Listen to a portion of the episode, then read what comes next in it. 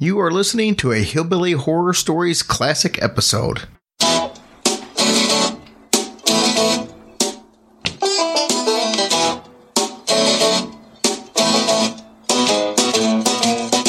Welcome to Hillbilly Horror Stories.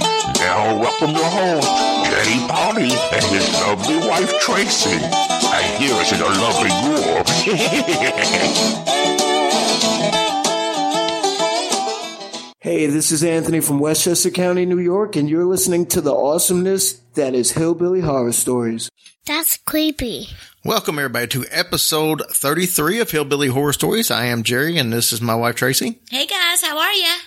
And I think that was very creepy. That was my granddaughter, Addison, so uh, we played that on there, but I thought it fit perfect at the end of that song. We have an awesome show for you guys tonight. This is probably going to be another long one. We don't have any interviews or anything, uh, but we're going to talk about the true story behind the movie A Haunting in Connecticut. We're going to tell you what happened, um, supposedly really happened according to the parents and the kids themselves.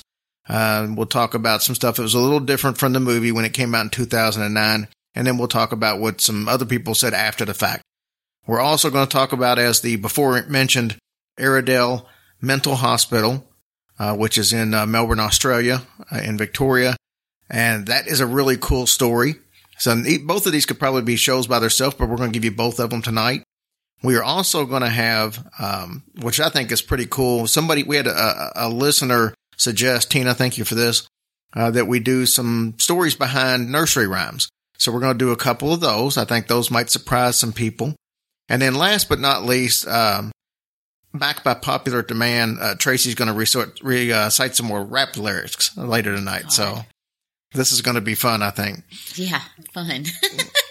All right. So um, I guess let's let's just jump right into this since we got so much stuff to do. And um, let's start off with A Haunting in Connecticut. All right. So as usual, I'd like to give you a little bit of background. Uh, this is going to take place in nineteen eighty-six in, in Southington, Connecticut. And what you've got, you've got the Snedeker family. Uh, Carmen and Alan are the parents. They've got three boys and one girl. And the fourteen-year-old son, Paul, has cancer. Oh. Now, they lived up in upstate New York, and they only gave him six months to live unless they went through some aggressive treatment. And so what was happening is the family was, was driving eight hours to and from every time he had to have treatments. Wow. And, you know, it was really, That's a be- lot. yeah, it was really becoming a, a problem. So they kind of decided the best thing to do would be able to move well, closer to the well, hospital. Yeah, I was going to say, why wouldn't they move closer or something? Well, pe- or just stay people the night have or- jobs and all that well, stuff. I guess and it's that's just, true. It's just harder to do. Well, what happened was the dad, Alan, uh, talked to his company. He was able to get a transfer to Connecticut. And, you know, he couldn't do it immediately. So for the time being, he was going to send the wife and the kids up. They were going to, to uh, try to find a, a place to live. So she was pretty much having to do all this on her own. Yeah. She checked out a bunch of apartments, but she's got a bigger family. And as she was driving by one day, she saw this house had a rental sign in the front and looked like they were doing some renovations. So she went and went inside, even though they were just still renovating. And she asked if she could look around, and she just absolutely fell in love with the place. Oh, okay. I mean, it had a basement, it had a, a main floor, and it had a second floor. Oh, plenty, yeah, plenty, plenty of, of room. Spa- yeah, plenty of space for all of them. Plenty of room for activities. Yeah, absolutely. Will Ferrell would be proud. And so they go ahead and, and she brings the husband in. They check the place out. They get it. Well, like I said, he couldn't come down right away. And he actually stayed up with the other kids. Her and Paul, who was the fourteen-year-old with cancer, went ahead and moved in first. Oh, so just the two of them went then? Just the two of them. Oh, okay. In, in, in the initial. Okay. And um, so they go ahead and, and they're in there. And he's having to have treatments almost every single day. While they're in the house, Uh, the one thing that they noticed, the husband comes down and checks it out, right, b- before they completely move in. Uh-huh. So they go down in the basement, and they notice there's one room in the basement that they didn't check out. It's kind of got some French doors to it, so it was just kind of closed off from the rest of the, the place. And they go in there, and they start noticing there's all this equipment in there. There's a gurney, and there's uh, a, some, a bunch of saws and some uh, just a bunch of, like, pumps and what have you, and they can't figure out what this is. And then eventually they figure out that it's tools th- that a mortician would use and an embalmer Ew. would use. So they figure out that this apparently used to be a funeral home. Oh, it was a funeral home? Yeah. So this, oh, they, wow. for whatever reason, the real estate agent had, I don't know if it's just an oversight, but they left all the the equipment, the embalming equipment and everything in there. I don't see how that's an oversight. Yeah. But, well, it wasn't a room that was closed off. So, and then, so the problem, obviously, when they first realized this, the, the, the mom had a big problem with it because she, you know, they got to keep this hidden from the kids. They don't want the kids to know. She's got a fourteen-year-old that's battling for his life. Yeah. And she don't want him to think about death at all. Oh, man. And, you know, the, the thought of this maybe being a funeral home and, and him thinking about his own mortality could be an issue. Yeah. Which, if that wasn't enough, they had to drive past the cemetery to get there. Oh, my gosh. Well, what was Mom thinking? Well, she didn't know any of this. Well, stuff. she they, knew the cemetery it, was there. Well, I guess she wouldn't do that, but... But, you know, the house was in a price range. It was a great deal. Yeah, and she just needed something. Right. Well, it turns out that, that they didn't have any choice but to move in because by now they'd already spent the money, you know, to get there. And uh, they, like I said, they weren't going to tell the kids. And the real estate agent, they talked to her. So she came in and moved all the embalming equipment. There was also a, a, a freezer down there, like a walk-in freezer. Because oh, my you goodness. Can guess what that was for. Yeah. Well, Ninja's trying to make a guess at what that's for. Ninja, we would rather you not take guesses at what that's for while we're trying to do a show. Yeah. So the, they move in. It's her and the, it's her and the son. And the first thing that happens is is she's in there mopping the floor, the kitchen floor. And as she's mopping the kitchen floor, it all of a sudden just like the water turns to blood underneath the mop. So she's going back and forth and back and forth, and all of a sudden it just becomes red. All over the place. Oh, my gosh. And obviously, she's a tad bit freaked out about this. And at the same time, or roughly the same time, Paul goes downstairs, and he starts walking in the basement. He's he's going through that room. Now, all this stuff's been cleaned out except for the gurney at this point. They left the gurney and some other things they thought they might have been able to use. I don't know why they thought they might use a gurney. Well, why didn't they listen? Why didn't that kid listen? What was he supposed to listen about? Nobody told him nothing. Oh, so nobody told... She never said anything about the room. She never said anything about the room. Oh, I gotcha. I'm sorry. Yeah. So he goes down there, and he's immediately petrified. He feels, he says, like, somebody's watching him. He just feels like that, that, you know, there's something there. Yeah. So he goes up. Within three hours of arriving, Paul goes up to his mom and said, hey, this house is evil, and we need to leave immediately. Oh, man. And um, he said he heard a voice down there calling his name. Oh, wow. Yeah. At this point, once again, nothing they could do, but she took Paul down to the priest of the local um, Catholic church, got to know them, and she asked him to bless Paul, give a little blessing to see if that would help matters. About this time, then they come in with the other kids, they move in. You got Connie's the little sister, Mark's the little brother, and Bobby is two years younger than Paul. That's the three kids yeah. all together. And and him and uh, and Paul, Bobby and Paul were really close. They were only two years apart. Yeah. They did everything together. And, you know, Paul figured out this was a funeral home all on his own. For whatever reason, whether it was somebody, you know, something told him or just figuring out, he figured it out. So he decided when Bobby got there the first time, he was going to take him on a tour of the basement. So he takes him down to the basement. And then something weird happened. He, he you know, he. doesn't tell him that it's a funeral home. He pulls him up on the gurney. He and puts then, him on the gurney? Yeah, he puts the he puts the little the littler kid Bobby up yeah. on the gurney. And then he just kind of starts spinning it around and it's freaking the little kid out, but he don't want to act like he's freaked out because that's his big brother. And he doesn't want to, you know, but he was he was petrified and he gets up and, and leaves. And of course the husband's still in New York at this time. So now it's just the kids and the mom. The little girl, Connie, she comes down the first night that they spent the night. And how they had to set up uh that Connie was upstairs, the little boy Mark was upstairs, and then the two sons, Paul and Bobby, who were close, they, they were downstairs in the basement. That's where their bedroom was. Now, their their bedroom, it was a big room, and then it had those French doors leading to where that but, embalming stuff was. So but that, wait, why was he spinning him on the table? It, he just did. It would, I mean, it just, he just did it yeah, for his was, own, or like, somebody told him just, to? He was just like being a jerk Aww, all of a sudden. Well, that's mean. Yeah. So that night... Connie comes running to her mom, says there was a woman in her room. The mom goes, checks it out. She don't see anything, and, and therefore, she just chalks it up to being scared of being in a new house. Yeah. Well, then the sons start telling the mom and dad that they see people in the in, embalming room. Because keep in mind, they have their room, and then it's French doors that have windows that you can kind of see in, but it's supposed to be dark back here, but they're saying they could see people walk back and forth through there. Oh, my gosh. Now, of course, just like the little girl, they tell the mom what's happening, and she don't believe them. You know, okay, why a, don't she believe it? She knows what is there. But was there. Just because you know something was a funeral home don't mean you believe in ghosts and don't believe that you think things like that are, you know, because just like the dad said when they found out it was a funeral home, he's like, look, nobody died here. They were dead when they brought them here. So that's that was the mentality of it. Oh, well, that'd still freak me out, though. Well, because sure. of the fact that, that Paul and, and Bobby were seeing stuff move around in there, they started coming in and sleeping on the couch up in the, the you know, the main floor. Uh-huh. And uh, so then the first incident happened with the mom, which she kind of played off. Yeah. She takes the, you know, the plates out, the fancy plates, unlike the uh, Tupperware bowls and paper plates we had, yeah. eat out of. But she took the, the good china out. She sets the table. She got disrupted by something, and when she goes back, the plates aren't on the table.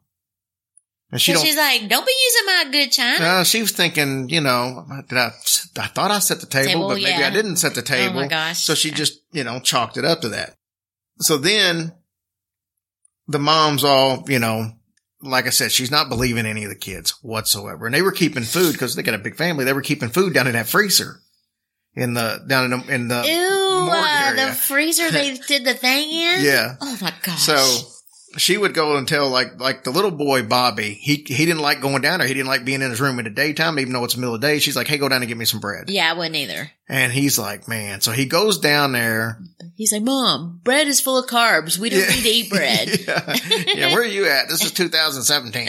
Well, actually it wasn't. So this is nineteen eighty-six. Oh. So oh, I guess okay. the bread thing, the Atkins thing hadn't really started. Oh, yet. That's true. So they go downstairs or he, she sends him downstairs and he hears a voice say, Paul.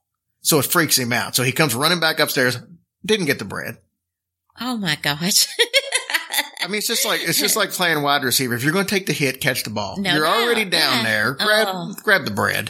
So anyways, he comes back upstairs. He's telling her, they walk back downstairs. They open the freezer. She's like, see, nothing. And he's like, damn. He probably didn't say Say that, damn, but. Yeah. So now you got the dad, Alan. He actually arrives to spend the weekend, and they had to have a group meeting. Oh, so know. He's only there on the weekend now. Well, right now, yeah, because he's still got to work. They hadn't gotten his transfer yet. Oh, so he comes in, and they're sitting at the table, and they say, yeah, look, it was a funeral home. Deal with it. Oh, they tell the kids yeah, all that? Yeah, they're like, look, it's a funeral. Because by now, the mom's telling them, you know, they think what's happened is Paul figured it out, so he's told all the other kids, and now he's got them all petrified. Yeah. So they're basically like, look, it used to be a funeral home. It ain't no big deal. Let it go. And Paul, quit scaring your kids. To which he's like, oh, shit, I got cancer and stuff. And you're telling me I'm scaring kids.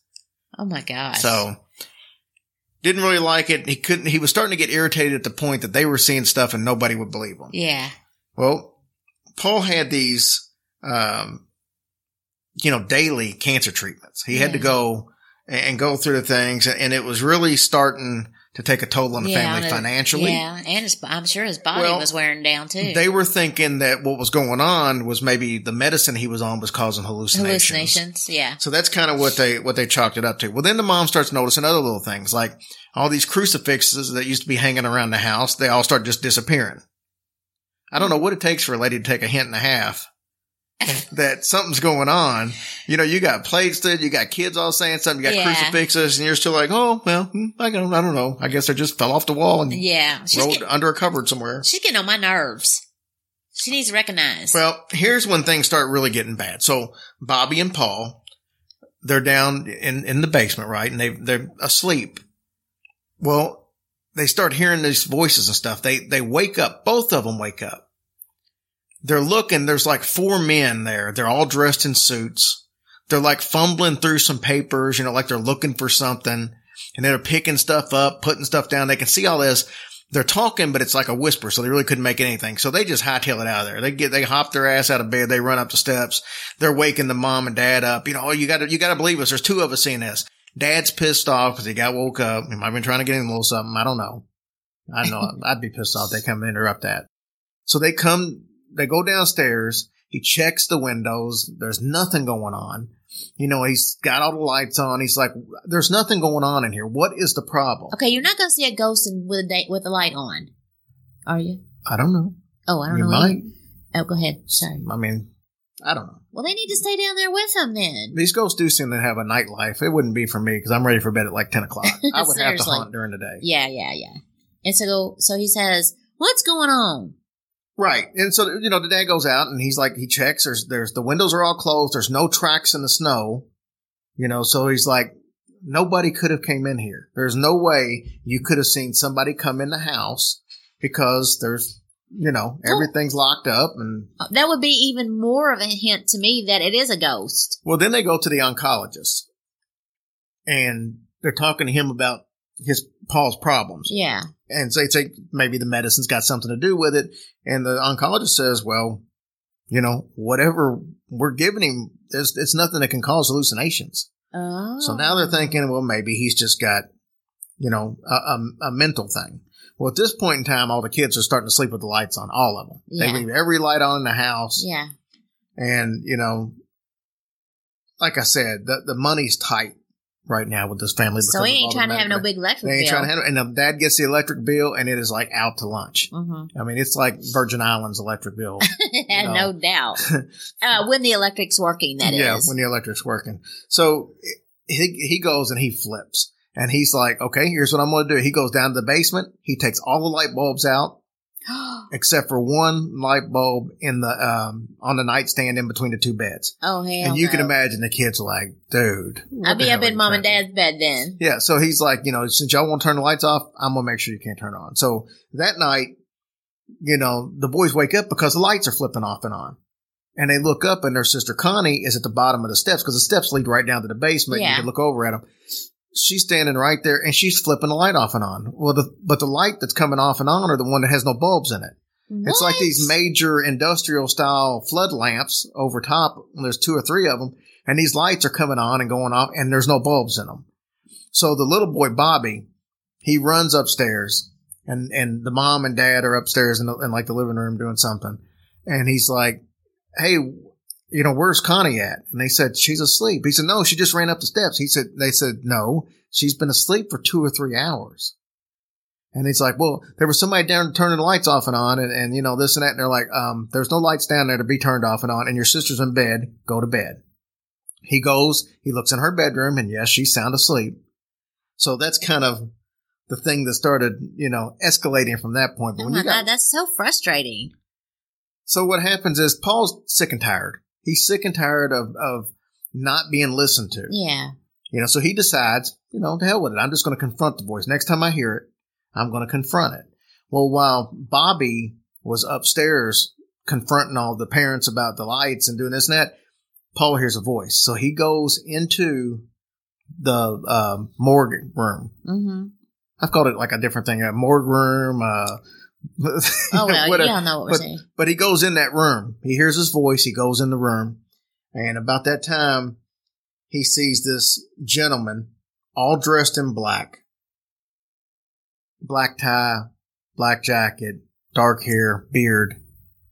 And the guy just starts, you know, talking to him. Nobody really knows what he said. But from this point on, Paul became a different person. He then decides that he wants his own room. He's not afraid to sleep in the dark anymore. Really? He doesn't care about any of that stuff. He started wearing dark clothing all the time. And then his brother that he was so close to, he hardly even talked to anymore. Get out of here. Yeah, just kind of tired with it. Was it Abe Lincoln? It was not Abe Lincoln. Oh. I'm pretty sure. Was it Johnny Cash? That's just a shot. Oh, that's bad. So anyways, uh, like things start to kind of look up for the family. They go back to the oncologist. And they find out that Paul's cancer is in remission. Wow. Which you would think is would be fantastic news if you thought you only had six months to live and you're fourteen years old. Now you find out that your cancer's in remission. Um, he didn't really take any joy in it. It was almost like, eh, okay, cool. The kid didn't? Yeah. It's like, you know. Aw. Yeah. So the mom and dad are starting to notice a difference in his behavior. Uh, he's got a, a, a – the mom's niece, uh, Teresa, was really close to Paul. And she was having some problems at home with her parents. They were getting a divorce. And, mm-hmm. you know, she's a teenager. I think she's fifteen, sixteen years old. And they said, hey, come stay with us. Everything's looking better. We're ready for house guests. Come stay with us for a while. It might be good for Paul to have somebody here right. that he likes. Mm-hmm. You know, maybe they can, you know, talk and get along, whatever the deal is. So she comes in. Well, she notices that Paul was like really angry. He was no longer the, the kind of sweet disposition that she was used to. Yeah. So, you know, it was even obvious to her right off the bat. Now, he would tell her everything about how spirits would come and tell him to do bad things. Oh, he told yeah, her he that. Yeah, he told, he told her that it was a demon. and that it would tell her, to, it would tell him to do bad things, to go upstairs and, and disregard his parents and what have you. And at this point, his behavior was tearing the family apart. So, like, so you think the demon had him? Well, I don't even know how to say that. Well, if you do bad things, you know, your cancer will go away or something. No, I doubt it had anything to do with that. I think it's probably oh. just a coincidence. Oh. But, you know, like I said, Paul's behavior, it's tearing the family apart. And he would write down these really dark poems. And then he say he would say that it came from the man in the suit. So at this point in time, the family's thinking he's just got mental issues. Oh, you yeah. know? And uh, Teresa told Carmen, which is his mom, uh, about some of the stuff he told her. She's just trying to help. Right. Well, obviously, the mom comes down. She wants to see some of the poems. She wants to know where it came from. And Paul's pretty pissed, and he knows who told her because there was only one yeah. person that knew. And uh, his temper was starting to really become a problem. So they took Paul to a psychiatrist. He was concerned that he needed other types of therapy, so that's what they suggested that they do. Well, sometime soon after that, Paul attacked Teresa. He went up to her room while she was sleeping, pulled the covers off of her, and then just kind of hopped on the bed and started holding her down, just kind of like, just out of nowhere. Like, why the hell are you doing this?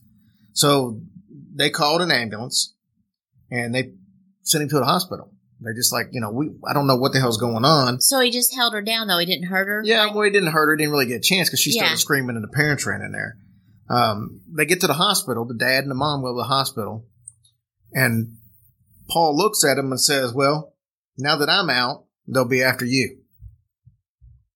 And after who? The parents? I guess anybody else who's in the house. Oh, Lord. So they get back from the hospital. Well, Alan at this time, he's got to go to work. Remember, he's still eight hours away. Yeah. So he's got to leave to go to work. Carmen, he's like, Clunky. Yeah. yeah.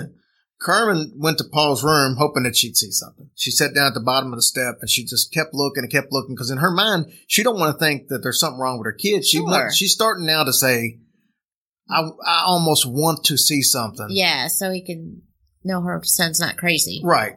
So, at this point in time, Carmen goes to take a shower.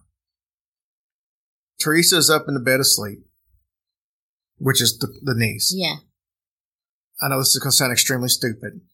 The shower curtain attacked Carmen. Well, maybe Carmen had a fat butt, and sometimes the shower curtain clings to your wet body. Well, this clung to her all over like if she'd been wrapped in saran wrap. Oh, it did that? Yeah, it's like she couldn't breathe. She was screaming. Oh, my gosh. At the same time, uh, Teresa had the blanket ripped off her. Nobody was there.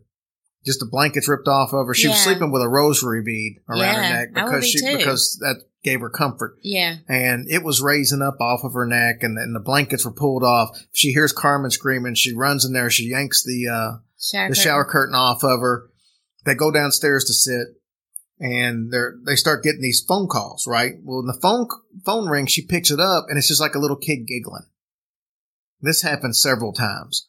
At the same exact time, Alan is at work, and he works in like a little small building, almost like a, not a work shed, but, you know, yeah. enough for two or three people, about the size of an office room. That's right, it. Right. He's in there. He hears his truck start up. Now, he's got the keys and everything inside. The truck starts up, puts itself in gear, and drives straight through the wall of the office where he's at. Get out. Yeah, I mean, it's practically like a, you know, like a shed, like a toll booth, that type of thing. Oh, my gosh. Drives right through. They kill him? No, no. And and and the house now, keep in mind, all this is happening at the same time back at the house. They see this black mass just kind of floating in the room over top of Teresa and Carmen. And they said it was like a thousand arms touching you all over the place. It would just reach down and touch you. Oh, my gosh. Well, about that time, they get a call from Alan telling them what happened with the truck. And she's like, oh, my God, you wouldn't believe what's happening here. And, you know, he's excited. He's like, okay, I, I've got, I'm on my way home. Even though the truck's half demolished because it just drove through a building. But he's on his, he's going to come home. At this time, Teresa's rosary floated up. She's got it around her neck, but it just floats up in the midair and then just boom. It just like, rips apart and all the beads fall everywhere. And at that point in time, it was like every belief she had just fell to the floor because she thinks she's protected okay, by this. Yeah, of course. And then all of a sudden it's like, no, your rosary is no match for me. I don't know who that was. I just kind of, almost kind of wrestler type. They called the priest. That is so creepy. That's creepy. That's creepy. Um, so they call the priest, and he decides that he's going to come, but he don't come till the next morning. This was, this was morning when they called him, like early morning. Oh, I was going to say. He, he comes. He comes. He'd be like, I ain't yeah. coming to that damn house tonight. He comes later at night. So at this time, Bobby, the little boy again, he starts hearing Paul holler for him. He's like, well, how can it be Paul? Paul's at the hospital. He's walking around looking. Well, he hears a knock on the door, and it's the priest. Uh-huh. So I guess, you know, saved by the doorbell. Man. The priest shows up. This is intense. The priest is like no help whatsoever. He's like, well, just try to forget about it and don't, you know, if you, if you start paying it attention, it just makes it, just try to forget about it. Oh, whatever. And they're like, well, how the hell can we forget about it? I mean, at one time, the parents said that they were being sodomized by this thing. That's what they said. They said both parents at one point said they were both sodomized by this entity. Oh, my God. There's an entity, altity, entity, altity. So the mom remembers reading the paper some while back. I mean, you talk about a lucky stroke of genius. She remembers there was a couple of demonologists that she could call that she saw in the paper. All right. I don't know how many times that you've looked in the paper and haven't seen an ad for demonologists, but well, I've, I've never I can't a, believe I have never. I've never run across that. Maybe that's because I haven't been looking. Who do you think the demonologists were? Any guess? That little woman and that man. But I don't know what their names are. I forgot. Ed, Ed and Lorraine Warren. Oh, yeah, the poltergeist people, right? No, wait. No, no wrong one. Because poltergeist wasn't real. They were oh. the Amityville horror people. Oh, well, you know what I meant. Oh, wait. Are they the guys that were in that one movie we watched? They were in The Conjuring. Yeah, The Conjuring. The Conjuring, The Conjuring two, The Amityville Horror. They were in all. They were represented in a bunch of famous yeah, cases yeah. like this. So they come to the um, the house to check it out, and Lorraine Warren says that she was immediately drawn to the basement. She goes down to the basement, and she said the infestation was so bad there that the, the, with demons that it was overwhelmingly sickening. Well, I mean, it was a funeral home, so I'm sure many bodies passed through there. She said with demons. Oh, with demons? Yeah, infestation of demons. She said it was Wait. one of the worst that she'd ever seen, and these were the same people that had been in the Amityville horror house. Oh, my gosh. She said that they needed to get an exorcism, but exorcisms are really, really hard to get, especially the type that they were going to need for the house. So Lorraine and, and Ed called John Zaffis. He's like their chief investigator, and his job is to gather enough evidence to where they could take it to the church and get approval for an exorcism. Mm-hmm. So these the investigators pretty much moved in, and you know the Warrens told everybody, look, they're here. We need everybody to stay together because when you get singled out, when you're somewhere by yourself, mm-hmm. this thing's going to pick on you.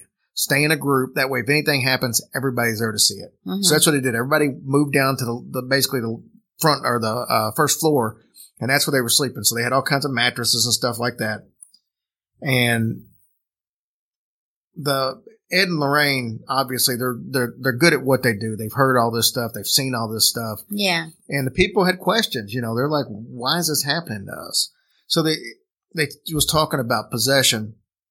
And while we're on this, let's talk about the five steps of demonic possession. Okay. So the first step is encroachment.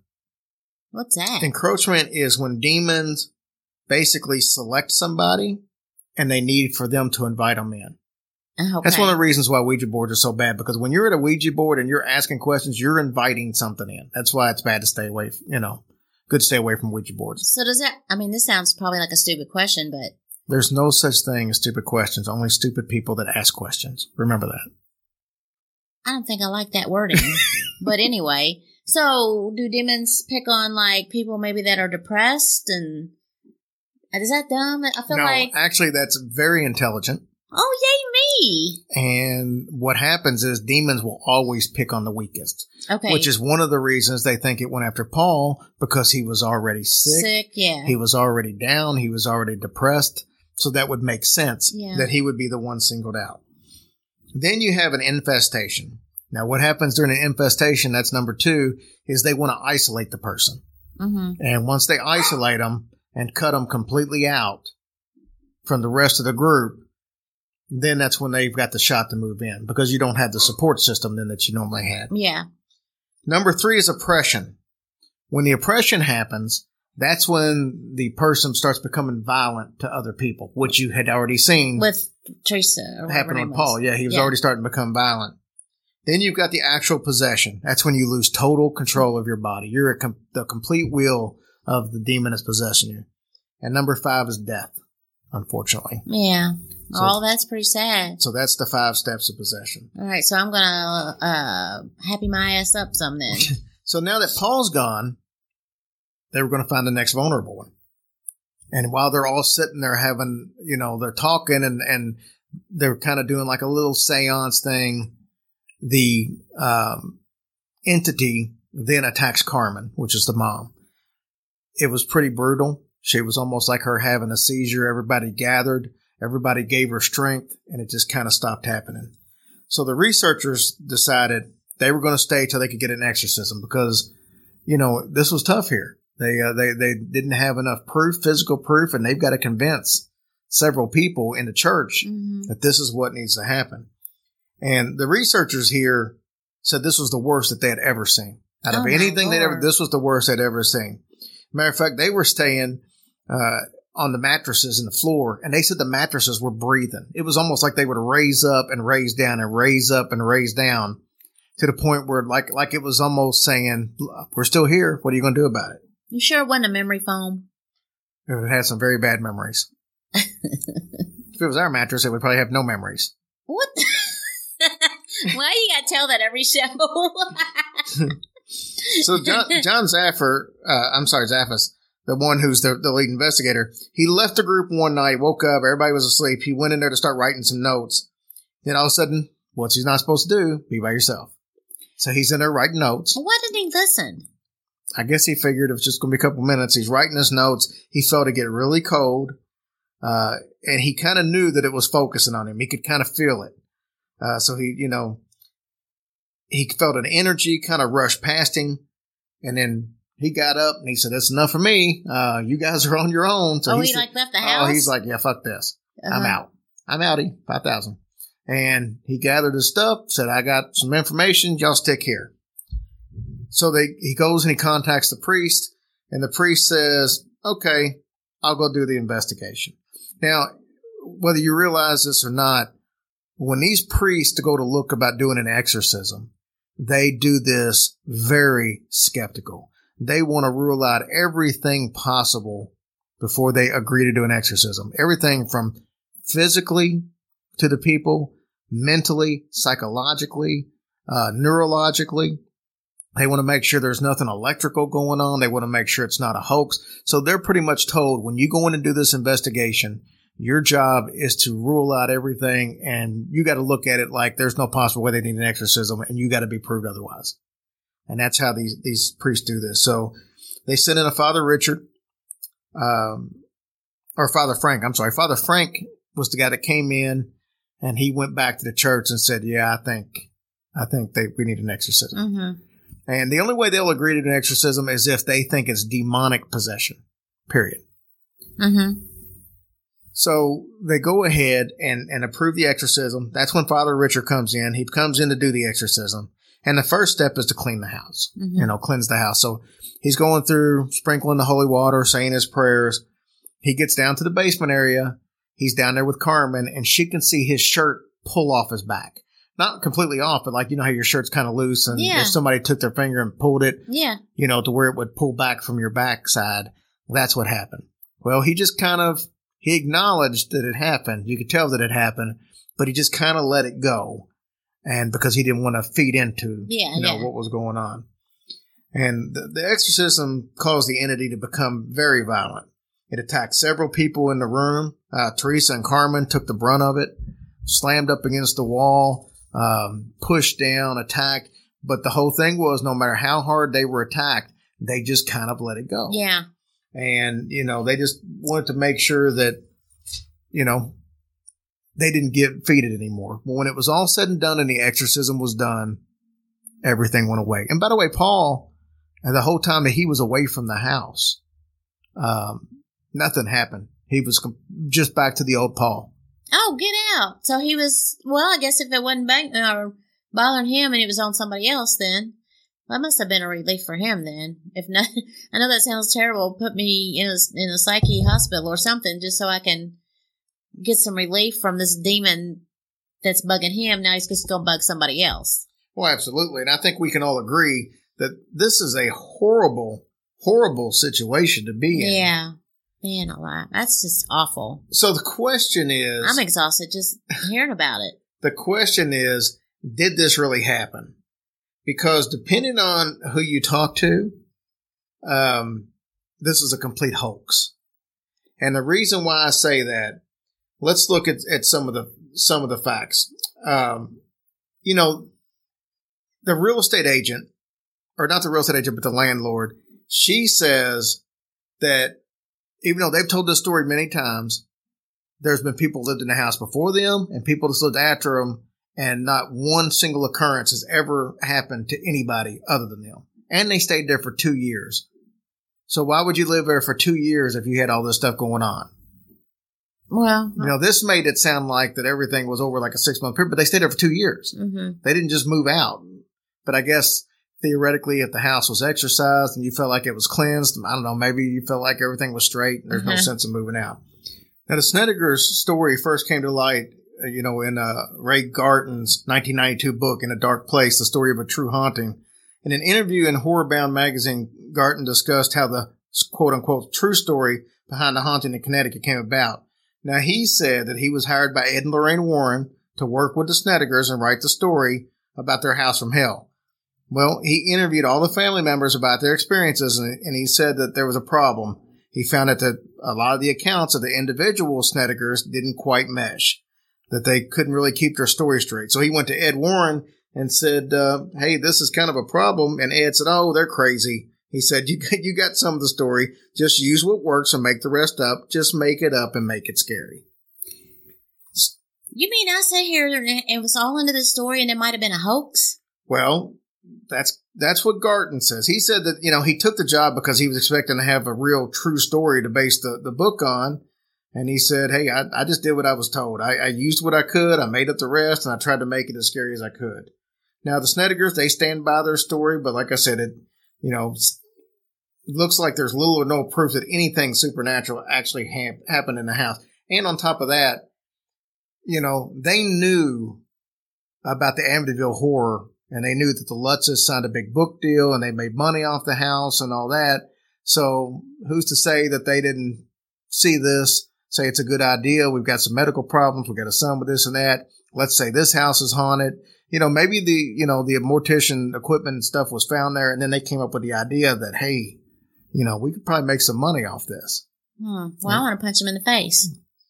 But, you know, it's up to whoever you want to believe. Now, to this day, they swear up and down that's that's what happened. And the movie, two thousand nine movie, A Haunting in Connecticut, uh, or The Haunting in Connecticut, as it was actually called, um, it really, there was a lot of stuff like ectoplasm coming out of the kid's mouth and all that stuff that that they never said really happened. They embellished it a little bit. What you know, it? Ectoplasm is kind of like a gel or something that, like a slime oh. that happens sometimes with these energies of, of spirits. Oh, I didn't know that was the name up for it, I guess. Yep.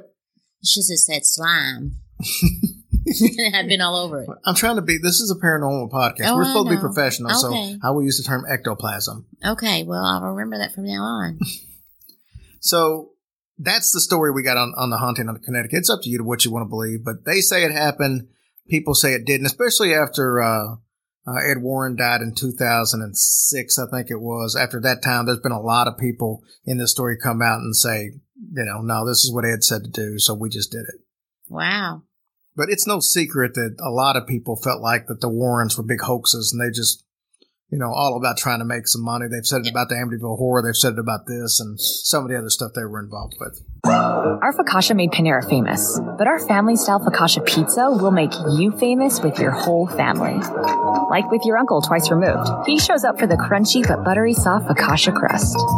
Or your vegetarian cousin. She shows up for a slice of the margarita. Or your neighbor, who just shows up sometimes. Introducing new family-style focaccia pizza in three delicious flavors. Margarita, cheese, and pepperoni. Now at Panera. Order on the app today. Pricing and availability may vary. Visit Panera Bread dot com. with that being said, uh, let's do our shout-outs for the week. All right. Um, Jill Hampton from Washington. Thank you, Jill. Thank she you, wrote Jill. Us, she wrote us a review on iTunes, and once again, I will plead and beg and um, sexual promises to anybody who will, uh, guy or girl. I don't care because I'm I'm all about, you know, what it takes to please. But if you just give us a good iTunes review, we greatly appreciate it. It helps us so much and moving along. And he didn't say that, y'all. Didn't hear, you did not hear him say I said that. that, and I said that on our brand new setup that we're using for the first time tonight, thanks to you guys and your yes, very kind donations. So but we have a two-mic system for the first time. Um, anything that you guys have donated have went straight back into us. We're going to be at the Lexington Fear Fest, or I'm sorry, Scare Fest. They'll get pissed that I'm pronouncing it wrong. But we're going to be at the Scare Fest in uh, late September, early October, and... You know, the donations and stuff we get are going to, we already bought a banner to put up there, and then uh, we use it for the uh, entry fee to be able to get in there. So everything you guys give us, we, for the most part, put right back into the show. So thank you guys for helping us. Yeah, we're really excited about doing this, too. We go every year, and it's just amazing. There's a lot of stars there. Um, yeah, Robert Englund, yes. uh, as you will know, from uh, as uh, Freddy Krueger. One, two, Freddy's coming for you. It's absolutely amazing how Tra- Tracy can change her voice like that almost instantly. I wish my voice sounded like that, sweet that, and innocent. That's actually our granddaughter, Dakota, which you heard on our um, intro a couple of weeks ago. Uh, let's see. Michelle Hannigan-Scott from Sioux Falls, South Dakota. It's cold as hell up there, so they probably got nothing better to do than listen to our show, so we appreciate that. Yeah, Michelle, thank you. It's like eight degrees below zero in August up there. No, it's not. Bruce Bankhead the Third. I'm not sure where Bruce is. Uh, he told me once, and I done forgot. But he's in the military. He's in the U S Army. Thank um, you for your service. Yeah, absolutely. Once again, thank everybody out there who is performing some kind of, of uh, you know, service for their country, whether it be fire department, police, uh, military. We appreciate all you guys. Absolutely thank- do. And we've got Corey Robertson. He's from Saint Paul, Minnesota. It was his birthday the other day, so happy, oh, happy birthday. Happy birthday, Corey. And thank you guys so much. So, like I said, once again, big shout-out to all you guys. Thank you so much for liking the show. Come to our Facebook page. We have a lot of fun on there. We interact with people. If you want to send us a message, we talk to you. If you want to send us an email, go to our website, hillbilly horror stories dot com. You can buy some T-shirts. We sent our first two T-shirts to the United Kingdom this week, and we sent one to Sweden. Uh, you get a picture of it. You can turn around and put it on our Facebook page, That's and we amazing. Have some fun with it. So I still, it just still amazes me to this day. Thank you guys for doing that. That means everything to us. It means mostly everything. You know, life in general means a lot to us too. But we appreciate mm. what you I guys do. I don't know. I think I like y'all better. Ice cream means a lot. Well, okay, I have to agree with you there. So let's get into our second story tonight. Um, this one, um, it's no. Big surprise. We we mentioned the international listeners. You said wee wee. Uh, what you thinking of France? No, I was thinking I got a little wee wee. It's a little baby one. It always goes there. I know. Not lately though. It, um, oh. But we've got about a hundred listeners in Australia right now, and it grows every single week. So I thought we'd do a little story from Australia, and uh, of course we got Dana and, and Lockie out there. Dana did our intro last week. She lives pretty close to this place, and Lockie has actually been there a few times. So let's talk about the Aradale Mental Hospital. Why don't dun, we? Dun, dun. All these special effects I got, I couldn't have nothing for that. I had to do it myself. I know. If only there were more donations where we could afford better special effects. I'm just kidding. Um, so the Aradale Mental Hospital is in is in Victoria, Melbourne, uh, Australia. It originally was called the Ararat Lunatic Asylum. They didn't really have political correctness. Stop, they did not call it that. They did. This was back in the eighteen hundreds, and that's what they called it. Oh, oh, there's better. Wait till we get to the deeper part of this. Oh, man. So it was built in eighteen sixty-four, and there was actually two other asylums that were built kind of along the same philosophy at the same time. One was in, I hope I'm pronouncing this right, Kew, K E W, and the other was Beechworth. Uh, so these all three were being built at the exact same time. Okay, well, how else can you pronounce Kew? I don't know. It's in a different country. Sometimes they pronounce stuff different. How come you say collar rather than color when everybody else in this country says color? Because I'm country. Okay. Anyways, so it was built and designed by G W Vivian and J J Clark. Rumor has it that patients actually built it, but it wasn't the case. It was contracted by O'Grady, Glenn, and O'Callaghan. I'm assuming they were Irish. Well, maybe. Um, they, this place was like a town within a town. I mean, it, it had it housed all kinds of people, but at the same time, it had its own garden. It had its own orchard. It had livestock, so they had pigs and cattle uh, there. At its height, it had over five hundred staff members. Wow. Yeah. I mean, it sounds like a nice place, though. I mean, they, a nice... They all do. Well, I'm just saying... They started having patients there in eighteen sixty-five, and they closed in nineteen ninety-eight. In two thousand one, it became the campus for Melbourne Polytechnic. Um, they wanted to, to actually have a, a school there where they could become the best of the best as far as wine and hospitality in Australia, because there wasn't really any fine wine vineyards. Mm-hmm. So that's what their, their goal was to do there.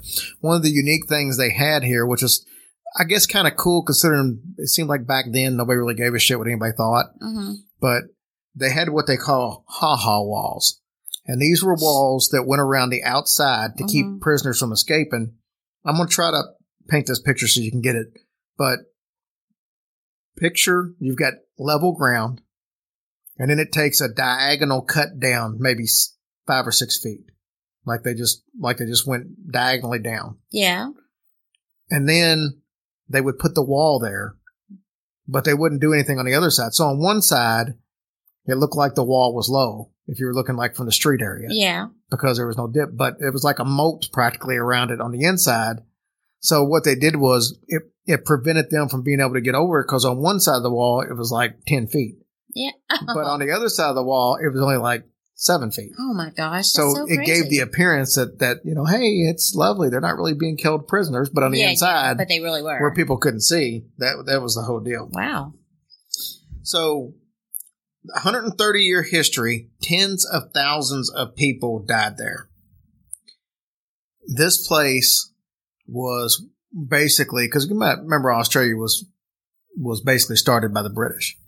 And this was, you know, at the time, mm-hmm. all the British royalty and stuff that was there, yeah, of the of the high society that were, as they called them, described as lunatics, idiots, or imbeciles. Nice. Yeah, like I said, political correctness wasn't a strong point back I in guess eighteen sixty-five. Not. These people, they wanted them out of sight, so they just sent them here. And that's where they went. Well, I mean, what gave them the right to decide who was what? Well, that's funny, because actually all it took was two signatures to get you in. If you thought your wife was cheating on you and you wanted to send her to a mental hospital, you could sign her in. You could sign, and then the doctor would sign behind you. Boom, they're in. God, can some, you imagine if that was today? If, if you were like PMSing, you could just get rid of somebody. Uh, I can almost see that, though. Yeah, I mean, but that, that literally happened. I mean, I say that jokingly, but it's really not a joke, because literally women that were going through the change and stuff like that, that just become bitches because of the yeah. hormones, they would say, oh, I'm tired of dealing with you. Time for you to go to, you know, Ararat. So that's what, that's what happened. So fifty years before Sigmund Freud, or forty years before Sigmund Freud, is when all this was taking place. And this hospital had some of the most controversial psychiatric treatments that, that Australia had, had ever seen. I mean, there was around thirteen thousand people that died in, in the one hundred thirty years here due to something that the doctors did. On purpose? Well, not necessarily on purpose, but I mean, just trying new psychiatric treatments and stuff like that. Oh, my gosh. So over, you know, well, they didn't have no rats back then. Well, I, I, there there was rat treatment. There wasn't there, but I mean, but as a result, it's considered to be one of the most haunted locations in Australia. I mean, you can imagine you got over thirteen thousand people that died due to some kind of cruel medical procedure. Oh, that's sad. So, but over the last year, they actually opened it up for nighttime uh, exploration and ghost tours, which they had never done before. So that's pretty cool. Many report the paranormal activity that's so strong there, and they can't really pinpoint one particular ghost. There's actually several ghosts. So I thought we'd talk a few seconds about what we got as far as the ghost. The first one you got is Nurse Carrie. She she's haunts the women's wing, And it looks like she's always watching you. It's like the people that come in on the ghost tour, so they feel like they're being watched the whole time in there. Mm-hmm. Now, she was one of these nurses that supposedly was like really harsh and wicked and really cruel to the patients when she oh, was there. Oh, man. She sucks. Yeah. And then also in the women's ring wing, there's, keep in mind, in the women's ring, there was a lot of, I said ring, in the wing, the women's wing.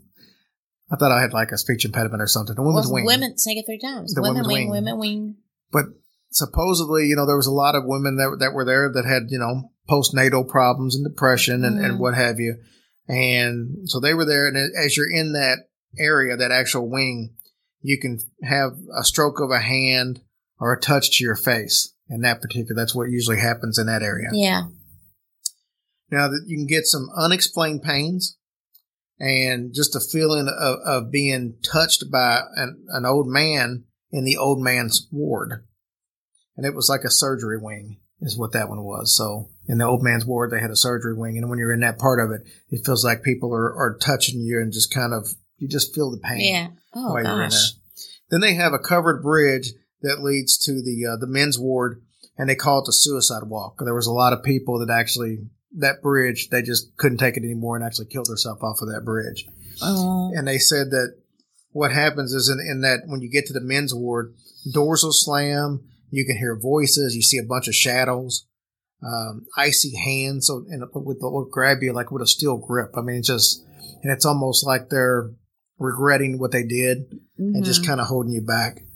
Um, when you get to, you know, some of the staff members' places, like the uh, office of the uh, old facility director, you get really cold winds that rush through there, even though there's no way Windows for any winds. To, yeah, no way for the winds to actually get by there.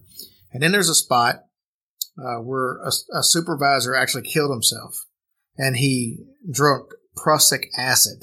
Oh, my gosh. And they said that when you get in that area, that even people who did, don't know what happened there, they get like a, a really bad taste in their mouth, and they get real nauseous.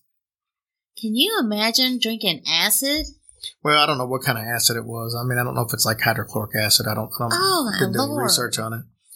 Now, you, there's a banging that can be heard on the uh, the walls at the very back area of the men's wing, uh, where they kept the isolation cells. So that's something that goes on there on a regular basis, just some banging. But the most curious, I thought, out of all the ghosts that I learned about was the ghost of old Margaret. Remember, they closed this thing down in the nineties, like in ninety-eight. Yeah. And some of these people, they had to go somewhere. They had to leave. And some people, they were there their entire life. This is all they knew. And Margaret was one of those people. And she was kind of forced to leave. But they say that her ghost is still there, that after she died, she came back and she's been there ever since. I wonder where she went. I don't know. That it's funny be... how that whole story, you care about where she went after they kicked her out. I mean, that's that's interesting to me. I wonder what she would do. Oh, so that's a sad story. That's it is really, a sad story. That's so sad. But at least that place is now getting some good use out of it. I mean, you got students there. They're teaching about hospitality. They got, yeah. you know, they've got planted a groves of olives out there and uh, vineyards and all well, that that's stuff. That's good. So it's finally getting some, some good use that's out of awesome. It. That's awesome. And there was a stretch, um, too, where when after they closed it down before it started became the school, they actually were using it to house prisoners for a while. So it, it's gotten its fair share of use. Well, it sure, sure has. It's a huge place, too. Yeah. I mean, it's got like sixty buildings. Oh, wow. Yeah, and it's all this Victorian architecture and what yeah. have you. So, yeah, really You know cool. what they needed? They needed those ghosts to haunt those prisoners' butts. Well, why would hunting their butts do anything? There's I mean, enough butt stuff that goes on in prison. Well, I know that, but I'm just saying they should. Tor- I mean, they should haunt them for the bad deed that they did. Okay, no? let's let's do this. Oh. No, I'm just moving the show along. Oh, I'm just moving along. That's what I do. I'm a facilitator. Uh, okay, got the hand on that one.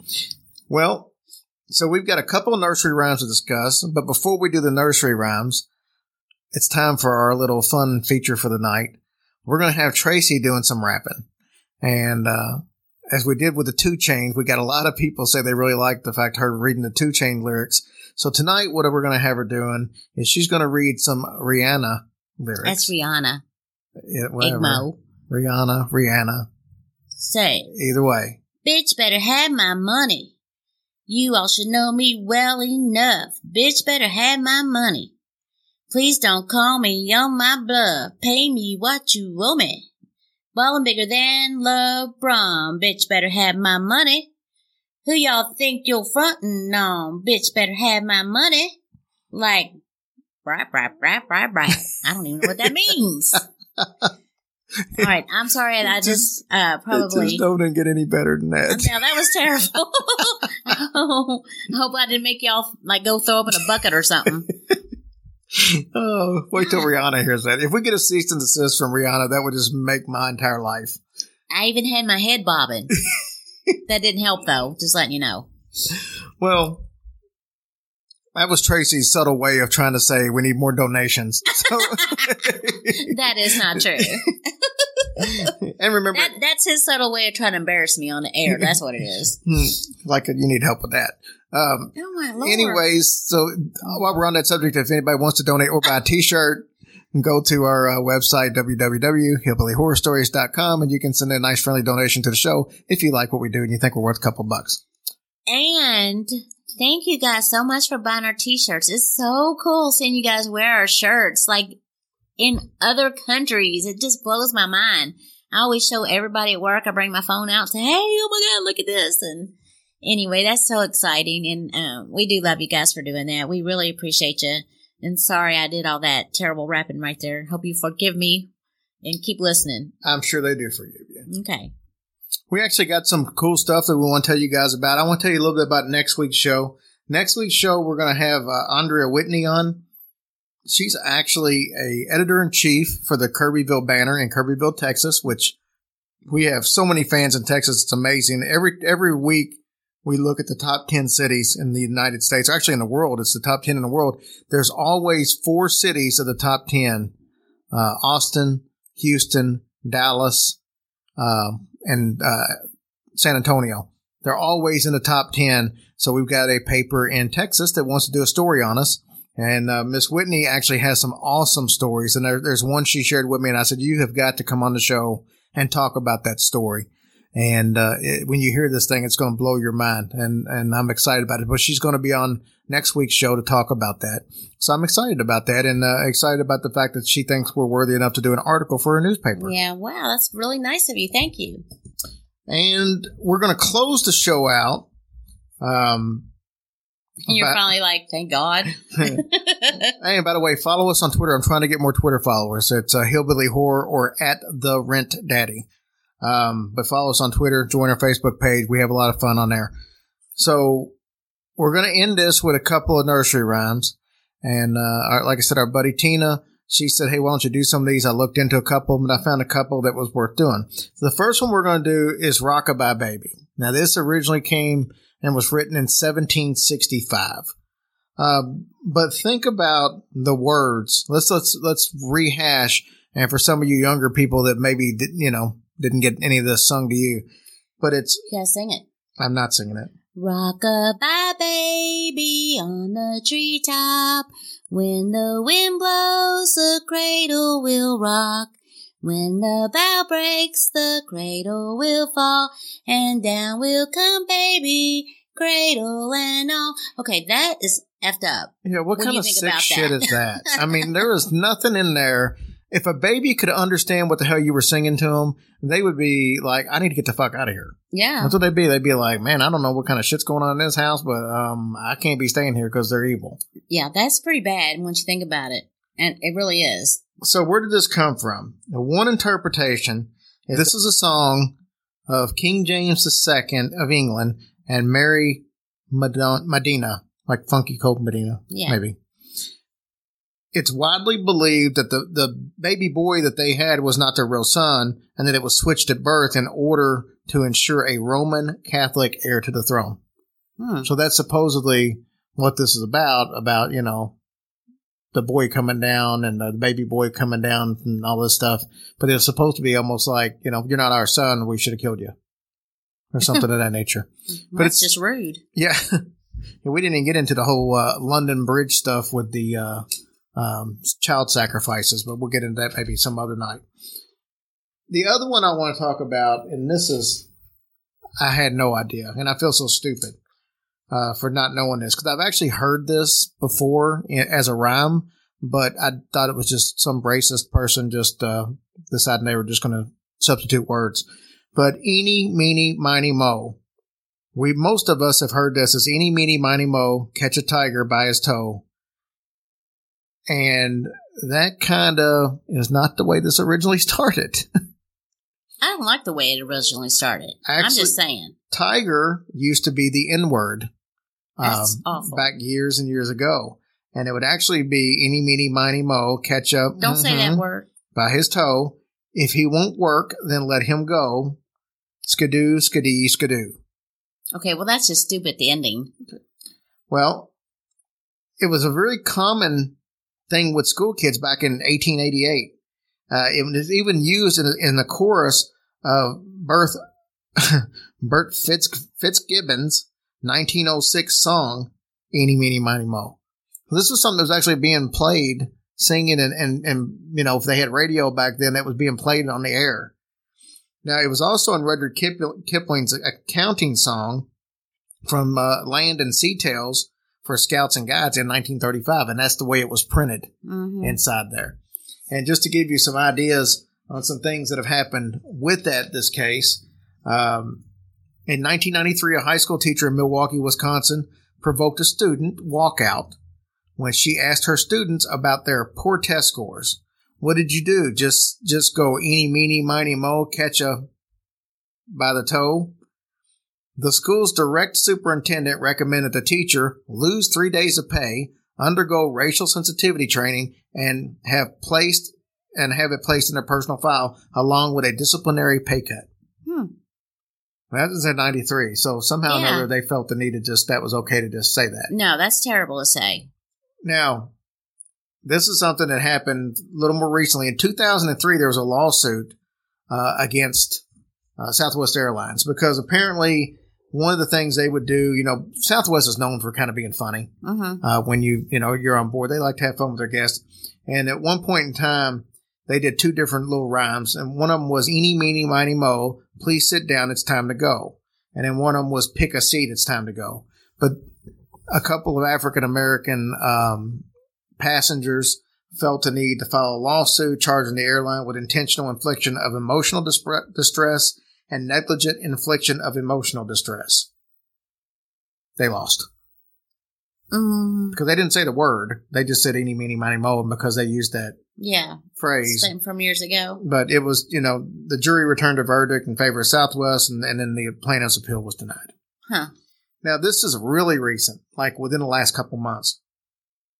A retailer, Primark, pulled a T-shirt from its stores that featured the rhyme overlaid with an image of the Walking Dead character uh, Negan's basketball bat, Lucille. A customer minister, Ian Lucraft, had complained that the T-shirt was fantastically offensive and claimed the imagery relates to directly to the practice of assaulting black people in America. I don't know, a lot of people probably saw this story, but it's like the baseball bat that had some, uh, I think it had a little bit of blood on it. It had like some barbed wire going yeah, around the it. The one that and killed it, Glenn. Yeah, and it, and it said, eeny, meeny, miny, moe on it. And it would cause a big controversy, like I said, just a couple months back. And, um, you know, the, the gentleman who plays the character uh, said, hey, you know, I, I don't even know what this is about. This is yeah. just, you know, but. Well, he probably honestly did not. I right. mean, he probably didn't realize that was about, but that's just, I don't know. It's Anyways, just a terrible thing, so. Guys, this has been a super fun show. I hope you enjoyed it. I think it's probably one of our best, and we're excited to be able to use our new, new merchandise. Thanks to you guys. Yeah, thanks, um, guys. Everything that we're able to do from going setting up at Scarefest to getting new equipment to getting banners are all because of you. And we greatly appreciate that. Thank each and every one of you. The only thing that I'm going to ask you to do this week is tell a friend. If you like what you're hearing, get somebody else involved, and uh, let's try to grow this baby. We yeah, appreciate it. We do appreciate you guys. We want you guys to have a great week. It's finally, we're a little sad today. Our cats lost, um, but they played a really great game. So um, we're a little sad about that, but that's all right. But um, it's warm now. It's sunny and everything, so... Just have a great week. We look forward to talking with you guys next week. And just remember to love one another. Thank you guys so much. We'll see you next week. Bye.